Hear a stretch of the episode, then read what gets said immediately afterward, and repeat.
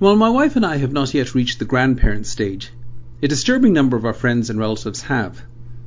Still, they tell us that once you get over the numbing shock of the title itself, being a grandparent is actually a lot of fun. Every now and then you get to entertain some adorable little people, fill them with cake and ice cream, play with them, and take them on exciting adventures. Then, just when they are thoroughly overstimulated, you hand them back to their parents, who happen to be your own kids playing their new and unfamiliar role of responsible adult. As the SUV drives away with the kids just about to boil over, you whisper to your spouse, payback. In the financial landscape of 2019, the federal government and Federal Reserve are playing the parts of overindulgent grandparents. The markets are cast as the overstimulated grandkids, and investors are left with the, res- the role of responsible adults, having to make rational choices and knowing that they will eventually have to deal with the consequences of too much stimulus. While the Federal Reserve's apparent plans to cut interest rates have gained the most attention recently, it's worth reflecting on just how much fiscal stimulus has also been applied to the economy. Last week, the Treasury Department released its budget numbers for the first nine months of the fiscal year, showing a deficit of $747 billion compared to $607 billion over the same period a year ago. For the full fiscal year, which ends on September 30th, we now estimate a deficit of roughly $950 billion or 4.5% of GDP. Not only is this an enormous deficit in absolute terms, but particularly huge given the state of the economy. Traditionally, the deficit rises and falls with unemployment, both because of the effects of business conditions on revenues and because of attempts by the government to boost an economy in recession. However, we estimate that this fiscal year, for only the second time in over 70 years, the federal deficit as a percent of GDP will exceed the unemployment rate. The only other time that this was the case was in fiscal 2009, when both the Bush and Obama administrations made dramatic attempts to stabilize the economy and financial markets in the wake of the great financial crisis.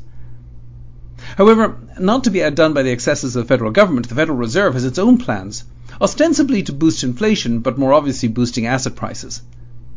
At his testimony last week, Chairman Powell made it clear that, barring some dramatically positive events, the Fed will cut short term interest rates on July 31st. Again, this seems remarkable both because of the degree of monetary stimulus already in the system and the relatively benign environment into which this stimulus is being introduced.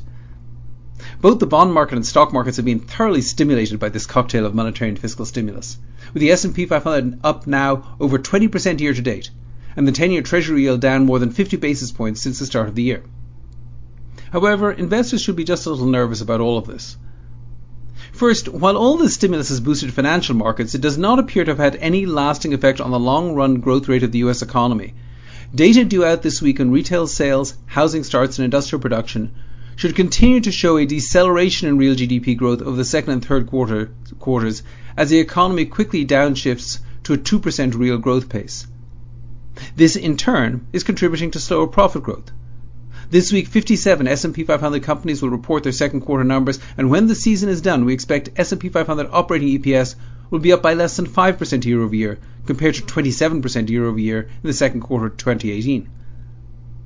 Second, very easy monetary and fiscal policy in the late years of this expansion suggests that we will enter the next recession, whenever that occurs, with a budget deficit already close to $1 trillion and short term interest rates already below 2%. This will leave little scope for further fiscal or monetary stimulus to reinvigorate a recessionary economy. Finally, the S&P 500 now sports a forward PE ratio of 17.1 times, about 6% above its 25-year average, despite today's very high margins and strong economy. In addition, while interest rates have backed up a little in recent days, the yield on the 10-year Treasury bond is still just 2.12%, essentially at the same level as core CPI inflation, which is 2.13% year over year in June. While these rich valuations say nothing about the timing of any market correction, they do limit potential gains from here. This suggests that investors need to be realistic about market returns going forward and that they should make sure they have some exposure to assets, such as many international stocks, that have received less of a boost from fiscal and monetary stimulus. In short, like it or not, investors need to assume the role of responsible adults. Well, that's it for this week. Please tune in again next week. And If you have any questions in the meantime, please reach out to your JP Morgan representative. This content has been produced for information purposes only and as such, the views contained herein are not to be taken as advice or recommendation to buy or sell any investment or interest thereto. Reliance upon information in this material is at the sole discretion of the recipient.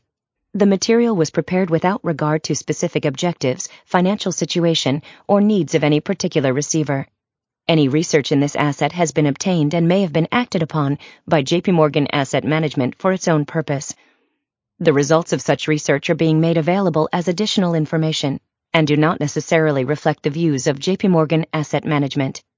Any forecasts, figures, opinions, statements of financial market trends, or investment techniques and strategies expressed are those of JP Morgan Asset Management unless otherwise stated as of the date of production.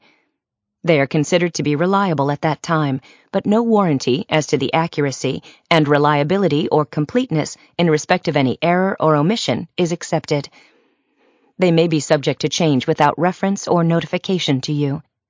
JP Morgan Asset Management is the brand for the asset management business of JP Morgan Chase & Company and its affiliates worldwide.